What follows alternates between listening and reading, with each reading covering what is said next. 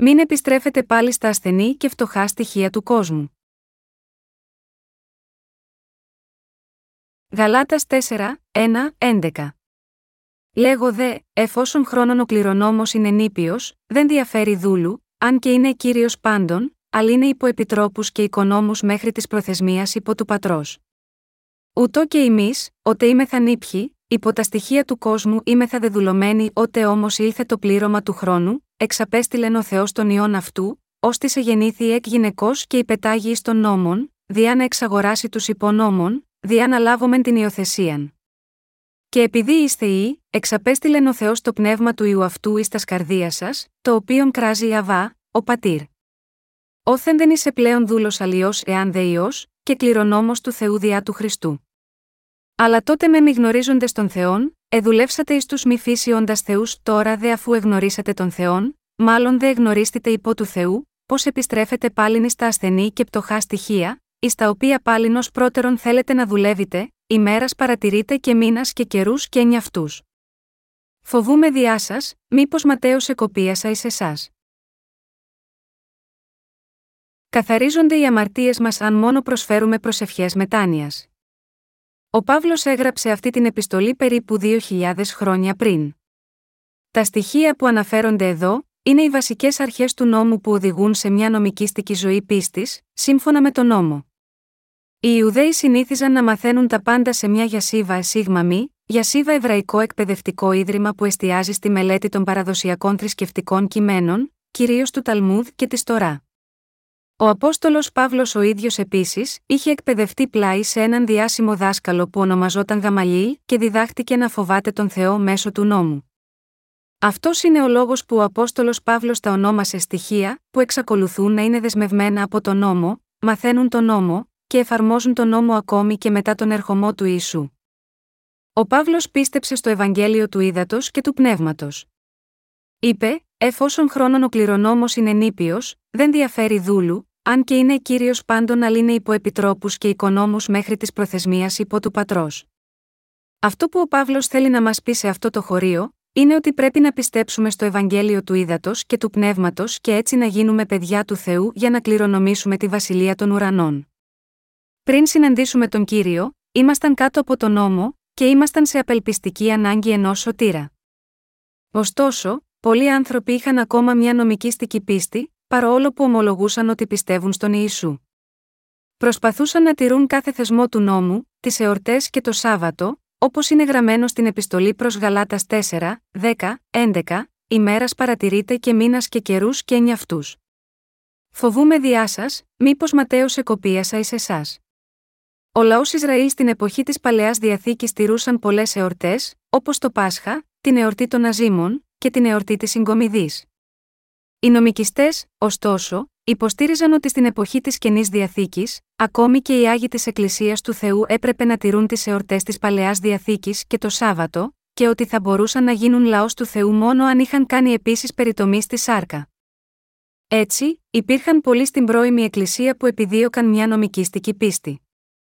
Τι γίνεται τώρα λοιπόν, υπάρχουν τέτοιοι άνθρωποι ανάμεσα στους χριστιανούς σήμερα, που ζουν ακόμα μια νομικήστικη ζωή πίστης, ναι. Υπάρχουν τόσοι πολλοί χριστιανοί που πιστεύουν ότι οφείλουν ακόμα να προσφέρουν τις δικές τους προσευχές μετάνοιας για να πληθούν από τις αμαρτίες τους. Δεν είναι άλλο από τη σύγχρονη εκδοχή των νομικιστών. Είναι πραγματικά τραγικό το γεγονός ότι οι περισσότεροι χριστιανοί είναι ακόμα προσκολλημένοι σε μια νομικήστική πίστη, παρόλο που ο Ιησούς Χριστός έχει ήδη καθαρίσει όλες τις αμαρτίες μας μια για πάντα με το Ευαγγέλιο του Ήδατος και του Πνεύματος.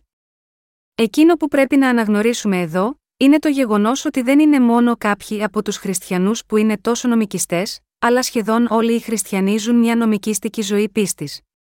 Λίγοι χριστιανοί γνωρίζουν στην πραγματικότητα ότι ζώντας την νομικήστικη ζωή τους απλώς αντιστέκονται στον Θεό. Εκείνοι που ομολογούν ότι είναι πιστοί χριστιανοί αλλά υποστηρίζουν ότι πρέπει να τηρούν τον νόμο του Θεού, ή πιστεύουν ότι η σωτηρία τους ολοκληρώνεται μόνο αν πιστεύουν στο δόγμα της μετάνοιας ή το δόγμα του σταδιακού αγιασμού, ζουν μια ζωή πίστης που είναι εντελώς διαφορετική από την αλήθεια του Ευαγγελίου του Ήδατος και του Πνεύματος.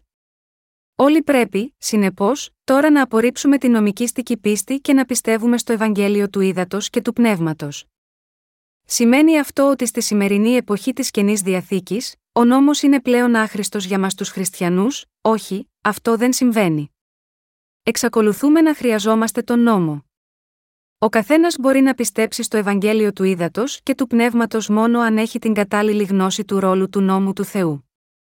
Για τον καθένα και όλους, μόνο όταν κάποιος συνειδητοποιεί τις αμαρτίες του μέσω του νόμου, μπορεί στη συνέχεια να σωθεί από όλες τις αμαρτίες πιστεύοντας στο Ευαγγέλιο του Ήδατος και του Πνεύματος, και να γίνει άνθρωπος του Θεού. Το πρόβλημα, όμως, είναι ότι οι περισσότεροι χριστιανοί απλώς προσπαθούν να τηρήσουν τον νόμο του Θεού τυφλά, χωρίς καν να συνειδητοποιούν γιατί ο Θεός έδωσε τον νόμο του. Ο Θεός μας έδωσε τον νόμο του για να αντιλαμβανόμαστε και να γνωρίζουμε τις αμαρτίες μας, Ρωμαίους 3, 19, 20. Μόνο όσοι αναγνωρίζουν ενώπιον του νόμου ότι είναι αμαρτωλοί καταδικασμένοι για τον άδη, μπορούν να δεχτούν το Ευαγγέλιο του ύδατο και του πνεύματος στις καρδιές τους και να επιτύχουν τη σωτηρία τους. Όταν κοιτάζουμε τη ζωή της πίστης μας πίσω στο παρελθόν, μπορούμε να δούμε ότι για μεγάλο χρονικό διάστημα, είχαμε πράγματι ζήσει τη ζωή της πίστης μας φυλακισμένη από τον νόμο. Ωστόσο, μόλις το Ευαγγέλιο του ύδατο και του πνεύματος ήρθε σε μας, ο ιό του Θεού μας έκανε εντελώς δίκαιους, έτσι ώστε δεν είμαστε πλέον κάτω από τον νόμο. Έτσι τώρα ανήκουμε στον Ιησού Χριστό. Μέσα από το Ευαγγέλιο του Ήδατος και του Πνεύματος, τώρα έχουμε γίνει πνευματικοί απόγονοι του Αβραάμ και οι κληρονόμοι που θα κληρονομήσουν τη βασιλεία του Θεού, σύμφωνα με την υπόσχεσή του. Παρόλα αυτά, οι χριστιανοί οι οποίοι εξακολουθούν να συμμορφώνονται με την νομικήστική πίστη τους, τείνουν να ξεχνούν την αλήθεια του Ευαγγελίου του Ήδατος και του Πνεύματος, και είναι απολύτως πεπισμένοι ότι πρέπει να κάνουν προσευχές μετάνοιας καθημερινά, για να λάβουν την άφεση των αμαρτιών τους.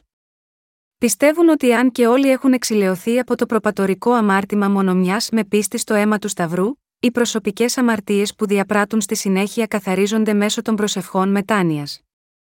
Έτσι, ακόμα και αν πιστεύουν στον Ιησού ως σωτήρα τους, δεν έχουν άλλη επιλογή από το να παραμένουν πάντα αμαρτωλοί. Αυτός είναι ο λόγος για τον οποίο θεωρούν ότι ακόμα και αν κάποιος πιστεύει στον Ιησού, μόνο στο θάνατό του, θα γίνει χωρίς αμαρτία για να μπει στη βασιλεία των ουρανών. Αυτοί οι άνθρωποι έχουν πράγματι γίνει εχθροί του Θεού, αν και αυτό ποτέ δεν ήταν στην πρόθεσή τους. Γιατί αντιστέκονται στον Θεό και στην Εκκλησία του, ακριβώς επειδή έχουν απορρίψει την αλήθεια του Θεού, που εξηλαίωσε τις αμαρτίες τους μια για πάντα, και αντί γάμα γιώτα, αυτό προσπαθούν να λάβουν την άφεση των αμαρτιών τους μέσω των δικών τους προσευχών μετάνοιας. Πιστεύουν στεναρά ότι οι αμαρτίες τους συγχωρούνται πάντα με τις δικές τους προσευχές μετάνοιας. Αλλά εκείνοι που εμένουν σε αυτό το είδος πίστης, έχουν όλες τις αμαρτίες τους άθικτες στις καρδιές τους, και ως εκ τούτου δεν μπορούν παρά να συνεχίσουν να δεσμεύονται από την αμαρτία και να προσφέρουν προσευχές μετάνοιας σε όλη τους τη ζωή. Αυτοί οι άνθρωποι δεν έχουν την κατάλληλη γνώση του Ευαγγελίου του Ήδατος και του Πνεύματος, και γι' αυτό ζουν τη ζωή της πίστης τους τόσο ανόητα. Ωστόσο, παρά το γεγονός αυτό, δεν σκέφτονται ούτε την παραμικρή πιθανότητα να έχουν παραπλανηθεί στη ζωή της πίστης τους. Υπό αυτό το πρίσμα, μπορούμε να δούμε ότι σχεδόν όλοι οι χριστιανοί σήμερα ζουν ακόμη μια νομικήστικη ζωή πίστης, σύμφωνα με τα στοιχεία. Αυτό το δόγμα της μετάνοιας είναι ένα δόγμα που βρίσκεται συνήθως σε κάθε θρησκεία του κόσμου, κάτι που σημαίνει ότι ταιριάζει στις σκέψεις όλων μας, διότι βασίζεται στην αρχή της ανταμοιβής και τιμωρίας ανάλογα με τις πράξεις του ανθρώπου. Με άλλα λόγια, η λογική της ανθρωπότητας για τις ανταμοιβές και τιμωρίες, κατά την οποία κάποιος πρέπει να κάνει κάτι μόνος του για να αντισταθμίσει την αμαρτία του κάθε φορά που τη διαπράττει, έχει οδηγήσει σε μια θεωρία που προσπαθεί να πλύνει την αμαρτία μέσω μιας πράξης που ονομάζεται προσευχή μετανία. Ωστόσο, οι οπαδοί μιας τέτοιας θεωρίας πιστεύουν στον Ιησού μάταια. Η ευλογία που ο Ιησούς θέλει να τους δώσει είναι να λάβουν την άφεση των αμαρτιών τους μια για πάντα, να γίνουν για πάντα δίκαιοι και χωρίς αμαρτία, και να μετατραπούν σε παιδιά του Θεού, πάντα με πίστη στο Ευαγγέλιο του Ήδατος και του Πνεύματος. Ωστόσο, παρά το γεγονός αυτό, οι άνθρωποι αυτοί παραμένουν σε άγνοια για αυτό το αληθινό Ευαγγέλιο, και, ως εκ τούτου, έχουν όλες τις αμαρτίες τους άθικτες στις καρδιές τους και συνεχίζουν να βασανίζονται από τις καθημερινές αμαρτίες, μόνο για να ρηχτούν στο τέλος τον άδει. Επειδή έχουν ακόμα αμαρτία στις καρδιές τους, δεν μπορούν ποτέ να γίνουν λαός του Θεού. Δεδομένου ότι αμέτρητες αμαρτίες έχουν γραφτεί στην πλάκα της καρδιάς τους, η Ερεμίας 17, 1, δεν μπορούν να πούν στον Θεό, δεν έχω καμία αμαρτία. Είμαι ένας δίκαιος άνθρωπος. Στις καρδιές αυτών των ανθρώπων δεν υπάρχει ούτε ο λόγος που πιστοποιεί την άφεση της αμαρτίας τους, ούτε το άγιο πνεύμα. Επειδή αυτοί οι άνθρωποι εξακολουθούν να παραμένουν πνευματικά τυφλοί και πιστεύουν στον Ιησού μάταια, με μια ασαφή προσδοκία, νομίζουν, επειδή πιστεύω στον Ιησού, θα γίνω άνθρωπος χωρίς αμαρτία κάποια μέρα. Το κοινό στοιχείο όλων αυτών είναι ότι εξακολουθούν να είναι αμαρτωλοί και ότι λόγω των αμαρτιών τους ζουν κάτω από τη δουλεία του νόμου. Τι λοιπόν πρέπει να κάνουμε για αυτούς; Ο Απόστολος Παύλος επέπληξε την πίστη εκείνων που επέμεναν ότι θα μπορούσαν να γίνουν λαός του Θεού μόνο αν είχαν κάνει περιτομή στη σάρκα. Πριν προσπαθήσουμε να κηρύξουμε το Ευαγγέλιο του Ήδατος και του Πνεύματος στου χριστιανούς σήμερα, πρέπει επίσης να τους διδάξουμε, ότι ποτέ δεν μπορούν να λάβουν την άφεση των αμαρτιών τους προσφέροντας μόνο τις δικές τους προσευχές μετάνοιας. Σε όσους πιστεύουν ότι μπορούν να πληθούν από τις αμαρτίες τους μέσω των προσευχών μετάνοιας, πρέπει να ρωτήσουμε το εξής: Μήπως οι αμαρτίες της καρδιάς σας πραγματικά εξαφανίζονται όταν προσφέρετε προσευχές μετάνοιας; Οι έντιμοι άνθρωποι τότε σίγουρα θα απαντήσουν με ένα όχι. Αφού έτσι τους κάνουμε να συνειδητοποιήσουν πόσο λανθασμένα είχαν πιστέψει, τότε πρέπει να τους εξηγήσουμε το Ευαγγέλιο του ύδατο και του πνεύματος λεπτομερώς. Το πρώτο πράγμα που πρέπει να διδάξουμε σε εκείνους που πιστεύουν στον Ιησού λανθασμένα, είναι το γεγονός ότι είναι αδύνατο για αυτούς να εξηλαιωθούν από τις αμαρτίες τους μέσω των δικών τους προσευχών μετάνοιας. Μπορούν στη συνέχεια να συνειδητοποιήσουν ότι οι καρδιές τους είναι εχμάλωτες από την αμαρτία, και ότι τα πνεύματά τους είναι καταραμένα από τον Θεό. Μετά από αυτή τη συνειδητοποίηση, ακούνε το Ευαγγέλιο του ύδατο και του πνεύματος, το δέχονται στι καρδιές τους και πιστεύουν σε αυτό. Πρέπει να διδάξουμε όλους όσοι επαναπαύονται από τις δικές τους προσευχές μετάνοιας, ότι μόνο το Ευαγγέλιο του ύδατο και του πνεύματος μπορεί να τους καθαρίσει από την αμαρτία και να τους κάνει λαό του Θεού. Για να γίνει αυτό, όμως, πρέπει πρώτα να συνειδητοποιήσουμε ότι τα άτομα με νομικίστικε πεπιθήσεις δεν έχουν λάβει ακόμα την άφεση της αμαρτίας από τον Θεό, και θα πρέπει επίσης να παραδεχτούν ότι αυτή η άφεση της αμαρτίας δεν μπορεί να ληφθεί με την προσφορά προσευχών μετάνοιας. Στη συνέχεια θα καταλάβουν, επίσης, τι εννοεί πραγματικά η βίβλος όταν λέει: Διότι ο μισθός της αμαρτίας είναι θάνατος, το δε χάρισμα του Θεού ζωή αιώνιος δια Ιησού Χριστού του κυρίου ημών, Ρωμαίους 6 και 23, και να επιστρέψουν στο αληθινό Ευαγγέλιο του ύδατο και του πνεύματος. Αυτό συμβαίνει επειδή μόνο τότε αντιλαμβάνονται τελικά την πλάνη της πίστης τους και συνειδητοποιούν ότι το Ευαγγέλιο του ύδατο και του πνεύματος, η πραγματική αλήθεια της σωτηρίας, είναι το Ευαγγέλιο που τους σώζει από όλες τις αμαρτίες. Αν κάποιος καταλαβαίνει και πιστεύει ότι ο Ισού έχει πράγματι πλύνει όλες τις αμαρτίες μας μέσω του βαπτίσματος που έλαβε από τον Ιωάννη τον Βαπτιστή και χύνοντας το αίμα του στον Σταυρό, θα λάβει πλούσια πνευματικές ευλογίες. Δεν υπάρχει κανείς που θα πιστεύει λάθος στον Ιησού όταν συνειδητοποιήσει ότι ο Θεός έπλυνε εντελώς τις αμαρτίες του με το Ευαγγέλιο του ύδατο και του πνεύματος. Πρέπει να καταλάβουμε την πλάνη της νομικήστική πίστης. Μόνο όταν πιστεύουμε στο Ευαγγέλιο του ύδατο και του πνεύματος, η αληθινή σωτηρία τελικά εκπληρώνεται στις καρδιές μας. Η επιστολή προς Γαλάτας μας διδάσκει πολλές αλήθειες. Μέσα από αυτόν τον λόγο της επιστολής προς Γαλάτας, μπορούμε να διδάξουμε τους ανθρώπους σε όλο τον κόσμο, που μόλις πρόσφατα πίστεψαν στο Ευαγγέλιο του Ήδατος και του Πνεύματος, καθώς άρχισαν να συνειδητοποιούν γιατί η νομικήστικη πίστη των οπαδών της περιτομής είναι εσφαλμένη. Επιπλέον, μέσω αυτού του λόγου, μπορούμε επίσης να τους διδάξουμε με σαφήνεια γιατί η νομικήστικη πίστη σήμερα εχμαλωτισμένη από το δόγμα της μετάνοιας, είναι τόσο λάθος και, με αυτόν τον τρόπο, να λάμψει η αλήθεια του Ευαγγελίου του Ήδατος και του Πνεύματος ακόμα πιο έντονα. Έτσι, η γνώση αυτού του λόγου της επιστολής προς Γαλάτας είναι απολύτως απαραίτητη, όταν οι πιστοί στο Ευαγγέλιο του Ήδατος και του Πνεύματος επιδιώκουν να κηρύξουν την πίστη τους σε εκείνους που ζουν μια νομικήστικη ζωή πίστης. Για όσους μόλις πρόσφατα πίστεψαν στο Ευαγγέλιο του Ήδατος και του Πνεύματος, η επιστολή προς Γαλάτας θα είναι το ψήφο του Πνεύματος, που επιβεβαιώνει την αλήθεια της σωτηρίας και αποκόπτει τα ψεύτικα δόγματα. Οι αδελφοί, οι αδελφές και οι συνεργάτες μας σε όλο τον κόσμο, που έχουν συναντήσει το Ευαγγέλιο του Ήδατος και του Πνεύματος μέσω των βιβλίων μας, είναι πιθανό να μην γνωρίζουν τι πρέπει να διδάξουν αρχικά, όταν κηρύττουν το γνήσιο Ευαγγέλιο στους γύρω τους αμαρτωλούς χριστιανούς. Ιδιαίτερα, όταν κηρύττουν το Ευαγγέλιο σε εκείνους που προσπαθούν να πλύνουν τις αμαρτίες τους μέσω των δικών τους προσευχών μετάνοιας, είναι πιθανό να μπερδευτούν μη γνωρίζοντας τι πρέπει να διδάξουν αρχικά. Ωστόσο, αυτό που είναι σαφές, είναι ότι όσοι έχουν το Ευαγγέλιο του ύδατος και του πνεύματος μπορούν να θεραπευτούν από τις λανθασμένες πεπιθήσεις τους. Στην Ρωμαιοκαθολική Εκκλησία, όταν οι πιστοί διαπράξουν αμαρτία, συμμετέχουν στο μυστήριο της εξομολόγησης. Οι Ρωμαιοκαθολικοί ομολογούν τις αμαρτίες τους σε έναν ιερέα, μέσω ενός μικρού παράθυρου σε ένα δωμάτιο εξομολόγησης, λέγοντας: Έχω διαπράξει αυτές και αυτές τις αμαρτίες. Τότε ο ιερέας ζητεί από το μετανοημένο να εκφράσει λύπη λέγοντας μία από τις προσευχές που περιλαμβάνονται στην τελετή ή να προσευχηθεί με δικά του λόγια, και του αποδίδει την αντίστοιχη συγχώρεση. Ο ιερέας προσεύχεται στη συνέχεια την προσευχή της άφεσης, στην οποία ο μετανιωμένος αποκρίνεται, Αμήν.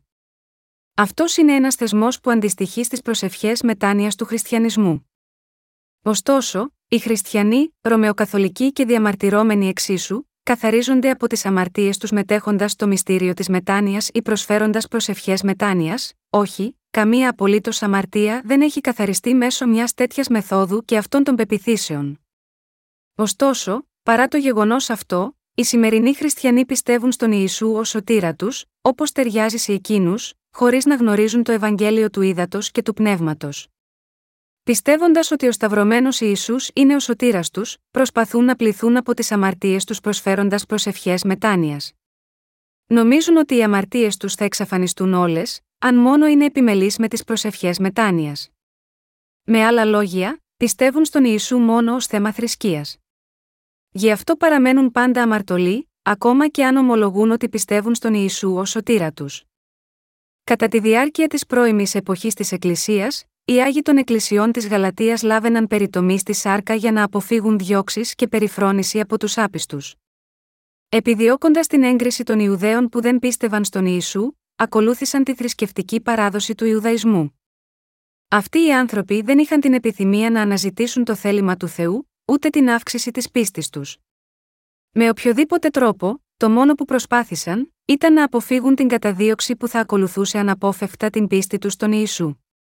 Ωστόσο, αν ήταν πριν κάτω από την κατάρα του νόμου αλλά έφτασαν να γνωρίζουν και να πιστέψουν στο Ευαγγέλιο του Ήδατος και του Πνεύματος, την αλήθεια της πραγματικής σωτηρίας, τότε ήταν βέβαιο ότι έπρεπε να διωχθούν από πολλούς φίλους, συναδέλφους, ακόμα και τις οικογένειές τους.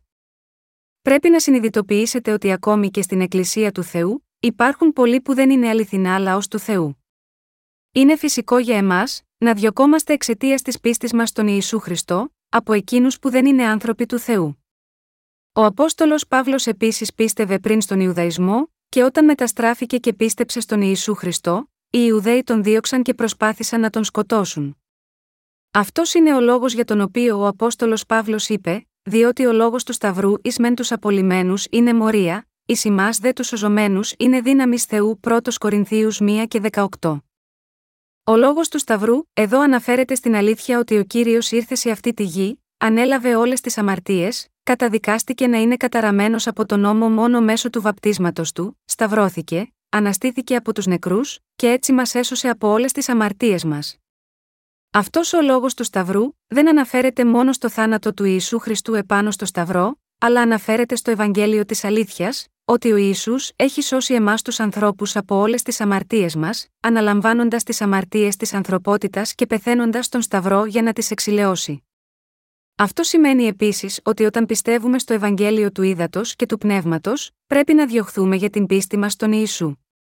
Αν πράγματι έχουμε γίνει λαός του Θεού με πίστη έκτη αυτό το γνήσιο Ευαγγέλιο, τότε είναι μόνο ζήτημα χρόνου ότι θα είμαστε μισητοί από όλους τους ανθρώπους του κόσμου, και ακόμα θα μας απεχθάνονται ακόμη και η δική μας σαρκική οικογένεια και οι φίλοι μας. Αφού λάβατε την άφεση των αμαρτιών σας πιστεύοντας στο Ευαγγέλιο του Ήδατος και του Πνεύματος, δεν στράφηκαν εναντίον σας πολλοί από τα μέλη της οικογένειάς σας, όταν αναγεννιόμαστε με πίστη έκτη αυτό το γνήσιο Ευαγγέλιο και λάβουμε την άφεση των αμαρτιών μας, συναντούμε συχνά πολλούς ανθρώπους που αντιτίθενται έντονα εναντίον μας και μας μισούν χωρίς λόγο. Όσοι δεν έχουν λάβει ακόμα την άφεση των αμαρτιών τους, έχουν μέσα τους πονηρά πνεύματα και αυτός είναι ο λόγος που μισούν αβάσιμα εμάς που συναντήσαμε τον Ιησού πιστεύοντας το Ευαγγέλιο του Ήδατος και του Πνεύματος. Μας καταδιώκουν, τόσο σωματικά όσο και πνευματικά, όπως ο Ισμαήλ Εδίο και τον Ισαάκ στην παλαιά διαθήκη. Λίγοι χριστιανοί στην πραγματικότητα γνωρίζουν ότι οι αμαρτίες τους δεν καθαρίζονται μέσω των δικών τους προσευχών μετάνοιας. Ω εκ τούτου, για να γκρεμίσουμε τις εσφαλμένες πεπιθήσεις τους, πρέπει να τους διδάξουμε πρώτα να συνειδητοποιήσουν τη ματαιότητα των προσευχών μετάνοιας. Για να γίνει αυτό, πρέπει να τους ρωτήσουμε, Έχουν περάσει δέκα χρόνια από τότε που πίστεψες στον Ιησού, και όμως οι αμαρτίες σου παραμένουν ανέπαφες, μήπως πραγματικά οι αμαρτίες σου εξαφανίζονται μέσω των δικών σας προσευχών μετάνοιας, και εμείς πρέπει να γνωρίζουμε ότι οι αμαρτίες τους δεν καθαρίστηκαν προσφέροντας μόνο προσευχές μετάνοιας μετά την διάπραξή τους. Όταν αρχικά πιστέψατε στον Ιησού, οι καρδιές σας πιθανότατα αισθάνθηκαν απελευθερωμένες. Όταν σκεφτόσασταν τον Ιησού, αυτό από μόνο του ήταν μάλλον αρκετό για να σας γεμίσει με ευγνωμοσύνη, και ίσως νιώθατε σαν οι καρδιές σας να καθαρίζονταν όταν προσφέρατε προσευχές μετάνοιας. Ωστόσο, όταν πέρασαν αρκετά χρόνια από τότε που πιστέψατε στον Ιησού, συνειδητοποιήσατε ότι η αμαρτία συνέχιζε να συσσωρεύεται στις καρδιές σας, και ότι αυτές οι αμαρτίες δεν εξαφανίζονται, ακόμα και αν προσφέρετε πολλές προσευχές μετάνοιας. Έτσι δεν συμβαίνει, λοιπόν, σε γενικές γραμμές, οι χριστιανοί, ενώ είναι πολύ ενθουσιώδεις όταν ακολουθήσουν αρχικά την Εκκλησία, μετά από λίγο καταλήγουν να γίνουν σαν τους υποκριτές Φαρισαίους. Για να σωθούμε πραγματικά από όλες τις αμαρτίες μας, πρέπει να πιστέψουμε στο Ευαγγέλιο του Ήδατος και του Πνεύματος που δόθηκε από τον κύριο. Αν έχετε ακόμα αμαρτία στις καρδιές σας, παρά την πίστη στον Ιησού, τότε αυτό συμβαίνει επειδή ο λόγος του Ευαγγελίου του Ήδατος και του Πνεύματος δεν είναι στις καρδιές σας. Αν έχετε πίστη σε αυτό το γνήσιο Ευαγγέλιο, σίγουρα θα καταλήξετε να πηγαίνετε στην Εκκλησία μόνο από υποχρέωση και, ως εκ τούτου, θα μετατραπείτε σε έναν υποκριτή, χωρίς καν να το συνειδητοποιήσετε ότι αυτό έχει συμβεί σε σας. Έτσι, όταν συναντιόμαστε και συζητούμε με ανθρώπους που έχουν ζήσει μια θρησκευτική ζωή για μεγάλο χρονικό διάστημα, μπορούμε να δούμε πόσο λάθος είναι να πιστεύουν στο δόγμα της μετάνοιας ή το δόγμα του σταδιακού αγιασμού που επικαλούνται. Σύμφωνα με τη λογική της πίστης τους, που στηρίζεται σε αυτά τα δόγματα, πρέπει να έχουν αγιαστεί με λαμπρότητα αφού έχουν ζήσει τη ζωή της πίστης τους για τόσο καιρό. Αλλά η πραγματικότητα είναι ότι οι καρδιές τους εξακολουθούν να παραμένουν αμαρτωλές και έτσι κάθε φορά που αντιμετωπίζουν οποιοδήποτε πρόβλημα, μόνο θρυνούν, φωνάζοντας: Τι πρέπει να κάνω, τι πρέπει να κάνω, πράγματι, αφού στηρίχθηκαν μόνο σε δόγματα, χωρίς πίστη στο αληθινό Ευαγγέλιο του ύδατο και του πνεύματος, εκτίθενται ως αμαρτωλοί ενώπιον του Θεού και ως εκ τούτου δεν είναι πλέον σε θέση να διατηρήσουν την δογματική πεποίθησή τους. Το ότι οι καρδιές τους παραμένουν αμαρτωλές, είναι η τρανή απόδειξη ότι δεν έχουν ελευθερωθεί ακόμη από την αμαρτία. Ω εκ τούτου, όταν κηρύττουμε το Ευαγγέλιο στους χριστιανούς, πρέπει να τους κάνουμε να γνωρίσουν, πρώτο, ότι να ισχυρίζονται ότι η άφεση της αμαρτίας παραλαμβάνεται προσφέροντας προσευχές μετάνοιας δεν είναι τίποτε περισσότερο από ένα ψέμα. Αν συνεχίζετε να προσφέρετε προσευχές μετάνοιας, τότε ζείτε ακόμα μια νομικήστικη ζωή πίστης. Αν οι άνθρωποι πιστεύουν ότι οι αμαρτίες τους καθαρίζονται προσφέροντας προσευχές μετάνοιας, τότε δεν έχουν άλλη επιλογή παρά να συνεχίσουν προσφέροντας προσευχές μετάνοιας από καιρό σε καιρό, επειδή διαφορετικά οι αμαρτίες τους θα παραμείνουν στις καρδιές τους. Έτσι, καθημερινά, οι περισσότεροι χριστιανοί προσπαθούν να μην αμαρτάνουν, αλλά καταλήγουν να αμαρτάνουν ξανά και ξανά, και ως εκ τούτου πρέπει να προσφέρουν προσευχές μετάνοιας καθημερινά. Μετατρέπονται έτσι σε περίεργα άτομα, αλλάζοντας εμπρός και πίσω από αμαρτωλούς σε δίκαιους πολλές φορές μέσα σε μια μέρα.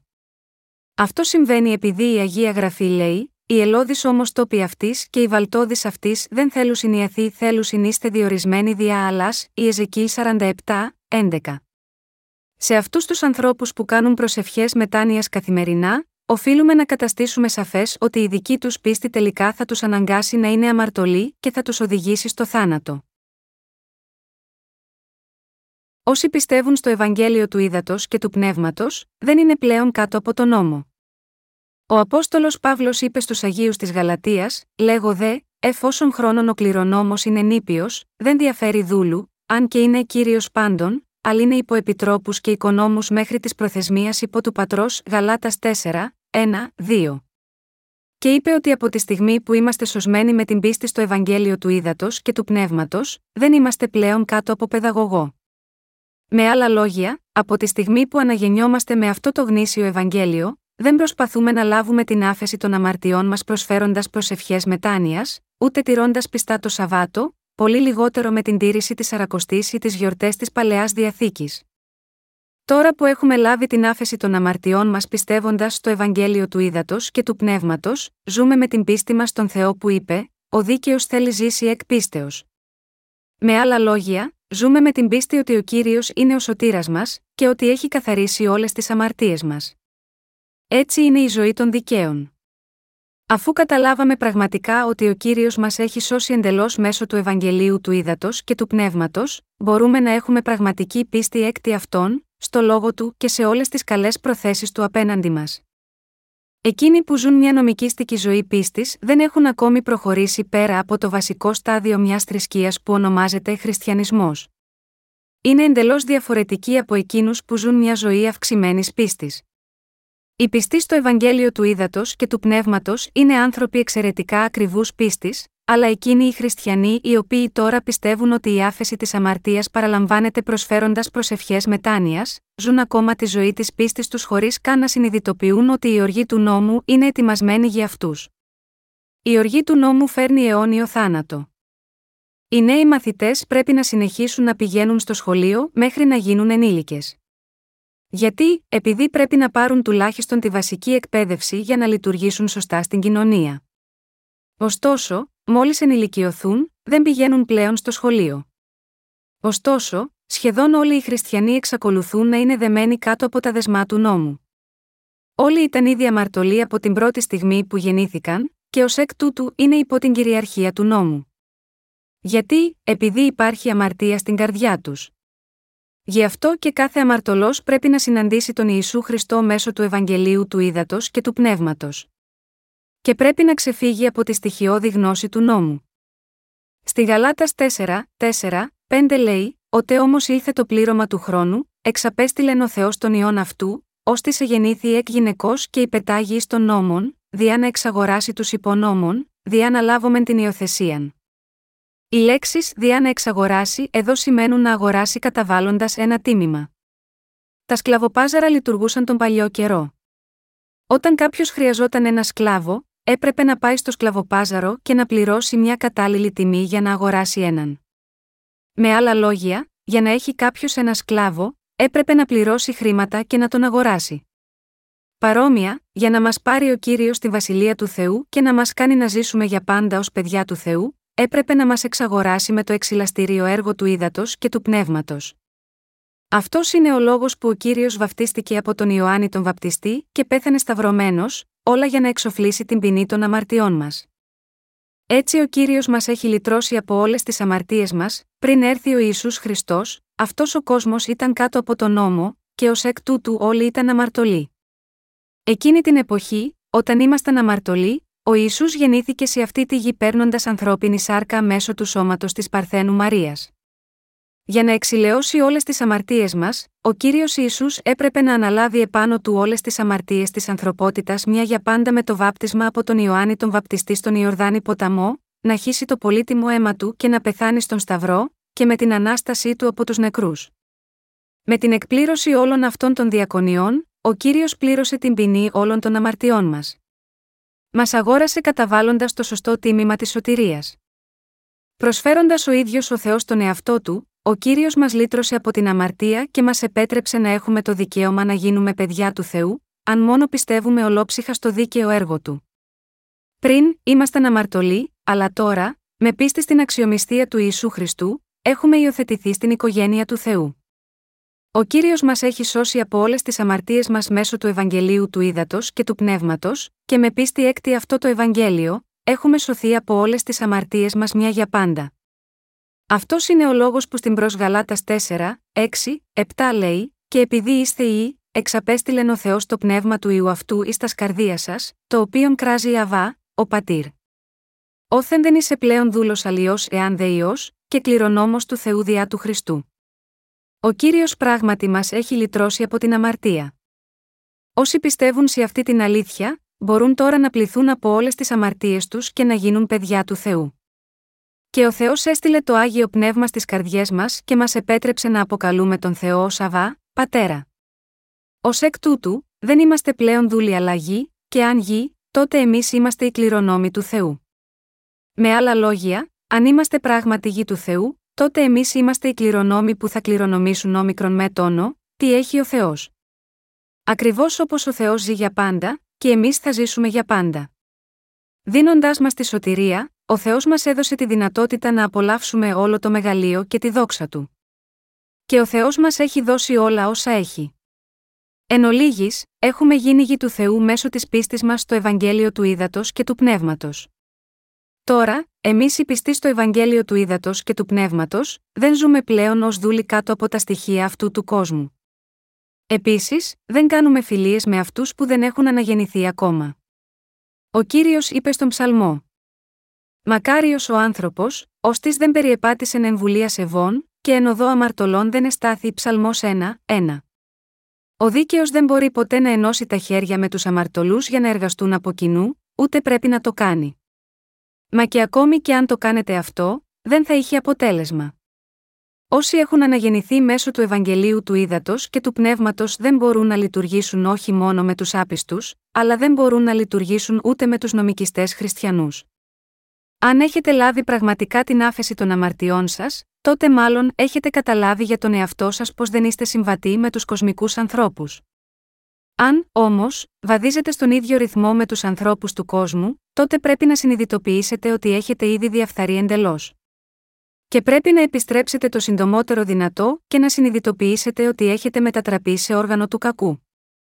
Όταν γνώρισα τον κύριο μέσω του λόγου του Ευαγγελίου του Ήδατος και του Πνεύματος, έπρεπε να χωριστώ από τους παλιούς μου συντρόφους, με τους οποίους είχα ζήσει τη ζωή της πίστης μου. Αν και μου ζήτησαν να μείνω και να εργαστώ μαζί τους, είπα: Όχι, φοβάμαι ότι δεν μπορώ. Αν και δεν σας μισώ προσωπικά, δεν μπορώ να είμαι μαζί σας. Αν το Ευαγγέλιο του Ήδατος και του Πνεύματος που σας κήρυξα ήταν σωστό, τότε έπρεπε να το έχετε πιστέψει. Αν δεν πιστέψετε σε αυτό το Ευαγγέλιο, δεν μπορώ να μοιραστώ την συντροφιά σας. Αν ήθελα να εργαστώ μαζί τους, θα εξακολουθούσα να είμαι ψεύτης. Αν είχα ενώσει τα χέρια και είχα συνεργαστεί με τους νομικιστές ή όσους ισχυρίζονται ότι η άφεση της αμαρτίας λαμβάνεται μέσω προσευχών μετάνοιας, τότε αυτό θα σήμαινε ότι συμφωνούσα με τα ψέματά τους, και αυτός είναι ο λόγος για τον οποίο δεν μπόρεσα ποτέ να ενώσω τα χέρια και να συνεργαστώ μαζί τους. Ωστόσο, Υπάρχουν πολλοί Ευαγγελικοί που χωρίς κανένα δισταγμό ενώνουν τα χέρια για να εργαστούν με νομικιστές πιστούς. Αυτοί οι άνθρωποι προσποιούνται ότι είναι πνευματικοί, μόνο για να εκμεταλλευτούν τους οπαδούς τους για οικονομικά ωφέλη. Ποτέ δεν θα μπορούσα να το κάνω αυτό. Όταν συνάντησα τους παλιούς κοσμικούς φίλους μου, λίγο μετά που αναγεννήθηκα εξ ύδατο και πνεύματος, μπορούσα να δω με την πρώτη ματιά ότι δεν θα μπορούσα ποτέ να είμαι με τέτοιους ανθρώπους. Καθώς ήμασταν στενοί φίλοι από την παιδική μας ηλικία, ήμουν πολύ δεμένος μαζί τους συναισθηματικά. Αλλά, ανακάλυψα ότι η πίστη τους ήταν μόνο στοιχειώδης, και αισθάνθηκα ντροπή και πνευματικά άβολα να είμαι μαζί τους. Φυσικά, δεν λέω εδώ ότι πρέπει να απομονώσετε τον εαυτό σας από όλους τους ανθρώπους του κόσμου. Αλλά δεν είναι ωφέλιμη η διατήρηση πνευματικής κοινωνίας με τους παλιούς γνωστούς σας. Όταν προσπαθείτε να κηρύξετε το Ευαγγέλιο στους φίλους σας που έχουν μνήμες μόνο από τον παλιό εαυτό σας, δεν θα δεχτούν εύκολα την αλήθεια του Ευαγγελίου του ύδατο και του πνεύματος που είναι μέσα σας, επειδή οι σαρκικές τους αναμνήσεις θα τους εμποδίσουν να πιστέψουν στην αλήθεια. Γι' αυτό ο κύριος είπε: Δεν είναι προφήτη άνευ τιμή ή μη εν τη πατρίδη αυτού και μεταξύ των συγγενών και εν τη οικία αυτού, κατά Μάρκον 6, 4. Έτσι, αν δεν μπορείτε να τους βγάλετε από το μυαλό σας, δεν μπορείτε να υπηρετήσετε τον κύριο, ούτε να τον ακολουθήσετε, ούτε να κηρύξετε το Ευαγγέλιο. Η βίβλος λέει ότι ο Αβραάμ έφυγε από τη χώρα του, την οικογένειά του και το σπίτι του πατέρα του, για να ακολουθήσει τον λόγο του Θεού. Παρόμοια, αν δεν απορρίψουμε τις παλιές σχέσεις μας, δεν μπορούμε να ακολουθήσουμε τον λόγο του Θεού. Έτσι είναι απολύτως απαραίτητο για εμάς να μην υποδουλωθούμε ποτέ από τους νομικιστές ή τους ανθρώπους του κόσμου. Δεν πρέπει να ενώσουμε τα χέρια και να συνεργαστούμε μαζί τους. Αυτός είναι ο λόγος που ο Απόστολος Παύλος επέπληξε τους Γαλάτες Αγίους και τους προειδοποίησε, λέγοντας: Τώρα που ξέρετε το Ευαγγέλιο του Ήδατος και του Πνεύματος, πώς επιθυμείτε να επιστρέψετε πάλι προς τα αδύναμα και φτωχά στοιχεία, για να πούμε αυτό το μήνυμα με σημερινά λόγια, η Αγία Γραφή ρωτάει: Πώς μπορεί ένας αναγεννημένος να θέλει να επιστρέψει στον κόσμο και πίσω στην πίστη των νομικιστών, υποστηρίζοντας ότι η άφεση της αμαρτίας παραλαμβάνεται μέσω προσευχών μετάνοιας, για να γίνει αυτό θα καθιστούσε χωρίς σημασία ότι ο Ισού Χριστός ήρθε σε αυτή τη γη, βαφτίστηκε και πέθανε στον Σταυρό για να μας σώσει. Λαμβάνοντας υπόψη το γεγονός ότι ο Ισού δεν απέφυγε τη δίωξη ή την ταλαιπωρία, αλλά υπέφερε όλα αυτά προσωπικά για να μας σώσει, πώς θα μπορούσαμε εμείς να επιστρέψουμε στη στοιχειώδη γνώση, να υποδουλωθούμε στους νομικιστές και να είμαστε ευχαριστημένοι να ζούμε έτσι, δεν πρέπει ποτέ να το κάνουμε αυτό. Αν οι αναγεννημένοι θέλουν να είναι υπηρέτες, πρέπει να είναι υπηρέτες της δικαιοσύνης. Δεν πρέπει να είναι δούλοι της αμαρτίας, υπηρέτες του διαβόλου ή υπηρέτες των νομικιστών. Ο Απόστολος Παύλος έκανε σαφές εδώ ότι δεν πρέπει να υποδουλωθούμε σε εκείνους που δεν ασκούν δικαιοσύνη. Επειδή ο κύριος μας έχει σώσει μέσω του Ευαγγελίου του Ήδατος και του Πνεύματος, ο Απόστολος Παύλος είπε τα εξής: Διότησης, αδελφοί, προσεκλήθητε εις ελευθερίαν, μόνον μη μεταχειρίζεστε την ελευθερίαν εις αφορμήν της αρκός, αλλά διά της αγάπης δουλεύετε αλλήλους, Γαλάτας 5 και 13. Με άλλα λόγια, ο Θεός μας έχει δώσει πραγματική ελευθερία, αλλά εμείς δεν πρέπει να χρησιμοποιούμε αυτή την ελευθερία για να υπηρετήσουμε τη δική μας σάρκα ή να κάνουμε το κακό. Όταν ήμασταν υποδουλωμένοι από την αμαρτία, ήμασταν καταραμένοι, αλλά ο Θεός μας ελευθέρωσε από τις κατάρες του νόμου και της αμαρτίας. Και ο Ισού μας απελευθέρωσε από όλα τα δεσμά που μας είχαν δεσμεύσει, και μας έδωσε πραγματική ελευθερία. Ο κύριος είπε ότι μας έδωσε την αληθινή ελευθερία, επειδή ήθελε να ζούμε για το σωστό σε εθελοντική βάση. Ωστόσο, παρά το γεγονός αυτό, εσείς επιθυμείτε να υποδουλωθείτε και πάλι από τον κόσμο, αν κάποιος θέλει να υποδουλωθεί και πάλι από την αμαρτία, και να υποδουλωθεί και πάλι από τον κόσμο, τότε αξίζει επίπληξη. Πρέπει να ακούσουμε την παρένεση του Αποστόλου Παύλου. Φέτος, επίσης, έχουμε πολύ έργο του Θεού που πρέπει να γίνει μέσω της Εκκλησίας του. Έχουμε κάνει πολλές προετοιμασίες μέχρι τώρα, και τώρα στην πραγματικότητα θα εκτελέσουμε πολλά έργα. Χρειαζόμαστε επίσης πολλούς εργάτες του Θεού. Οι Άγιοι πρέπει να υπηρετούν τον κύριο, να κερδίζουν επιμελώς χρήματα μέσω του επαγγέλματός τους και να φροντίζουν σωστά τις οικογένειές τους, ενώ οι υπηρέτες του πρέπει να εργάζονται με επιμέλεια ο καθένας από τη θέση του, για την εκτέλεση των καθηκόντων που τους έχουν ανατεθεί. Υπάρχουν πολλά πράγματα που πρέπει να κάνουμε από τις αντίστοιχες θέσεις μας. Δεν πρέπει ποτέ να επιστρέψουμε στα αδύναμα και φτωχά στοιχεία για να υποδουλωθούμε από τον νόμο. Η λέξη άθλιος είναι αντίθετο του ευγενούς. Εκείνοι που δεν κάνουν το δίκαιο έργο ονομάζονται άθλιοι. Αν οι πολιτικοί δεν λειτουργούν για τους συμπατριώτες τους, αλλά μόνο για το συμφέρον του κόμματός τους και για τον εαυτό τους, τότε είναι άθλιοι. Τι άλλο θα μπορούσαν να είναι παρά τσαρλατάνοι, αν εμείς οι χριστιανοί υπερασπιζόμαστε μόνο τα δικά μας δόγματα και τις ξεχωριστές μας εκκλησίες, και εγκαταλείψουμε την αλήθεια, τότε δεν θα είμαστε τίποτε περισσότερο από πνευματικοί αχρήοι. Τέτοιοι απαταιώνες δεν είναι άλλοι από τους οπαδούς της περιτομής και τους υποστηρικτές των προσευχών μετάνοιας. Εμείς οι χριστιανοί πρέπει να έχουμε τον λόγο του Θεού όπως το ψωμί μας, και να αναπτυχθούμε πνευματικά με εμπιστοσύνη στην Εκκλησία του Θεού. Και πρέπει να ζήσουμε με πίστη και να ενώσουμε τις δυνάμεις μας μαζί. Δεν πρέπει να πούμε, δεν με νοιάζει πια. Αφού η Εκκλησία έχει ηγέτες και προϊστάμενους υπαλλήλους, εκείνοι θα φροντίσουν τα πάντα. Ο κύριος θέλει να χρησιμοποιήσει όλους μας ως εργάτες του. Σήμερα, μακάρι να είχα δέκα σώματα.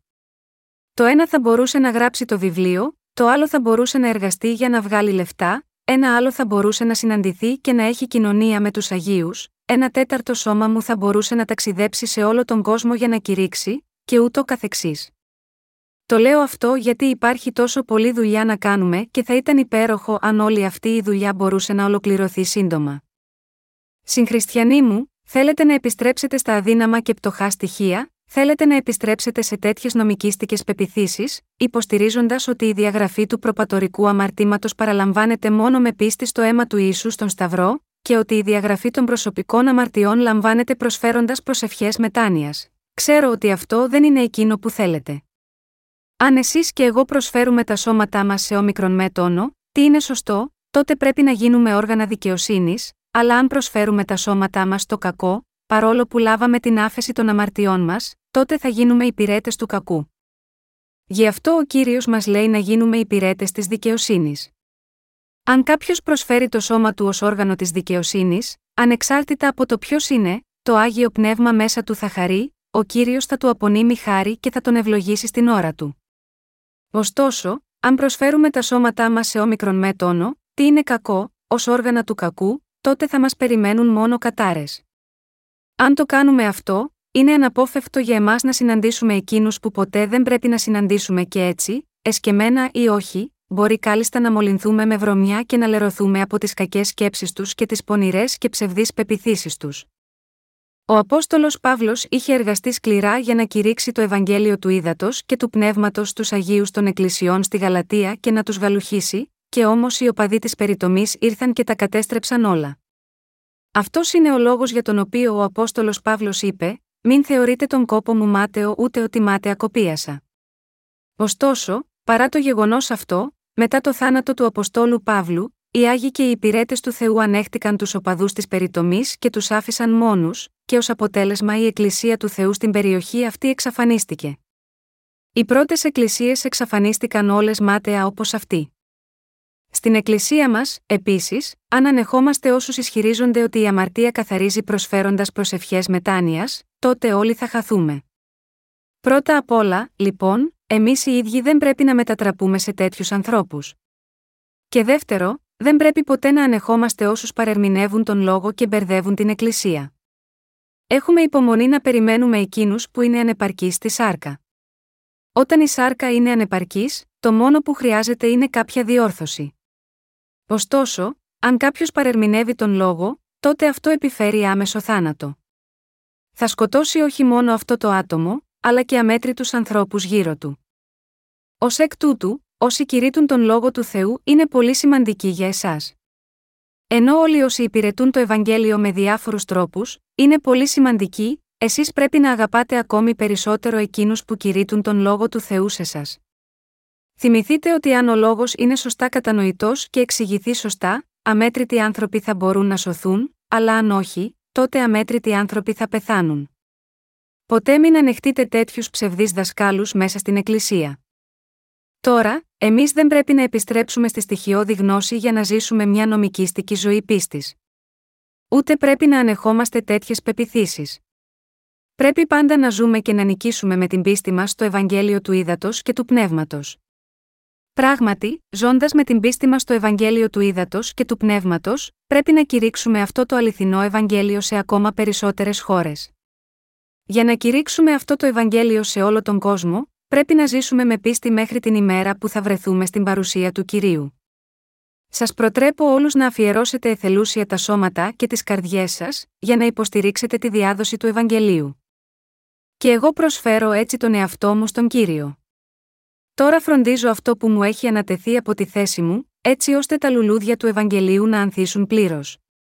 Πιστεύω ότι και εσείς επίσης θα εκπληρώσετε όμικρον με τόνο, τι σας έχει ανατεθεί ώσπου τα λουλούδια του Ευαγγελίου να ανθίσουν πλήρως σε ολόκληρο τον κόσμο. Έχοντας ξεφύγει από την νομικήστικη πίστη αυτού του κόσμου, είτε τρώμε είτε πίνουμε, πρέπει να ζήσουμε για τη δόξα του Θεού, 1 Κορινθίους 10 και 31. Δίνω τις ευχαριστίες μου προς τον κύριο που μας έσωσε από όλες τις αμαρτίες μας και τη σύγχυση, και μας έφερε στη βασιλεία του ιού του Θεού. Αλληλούια!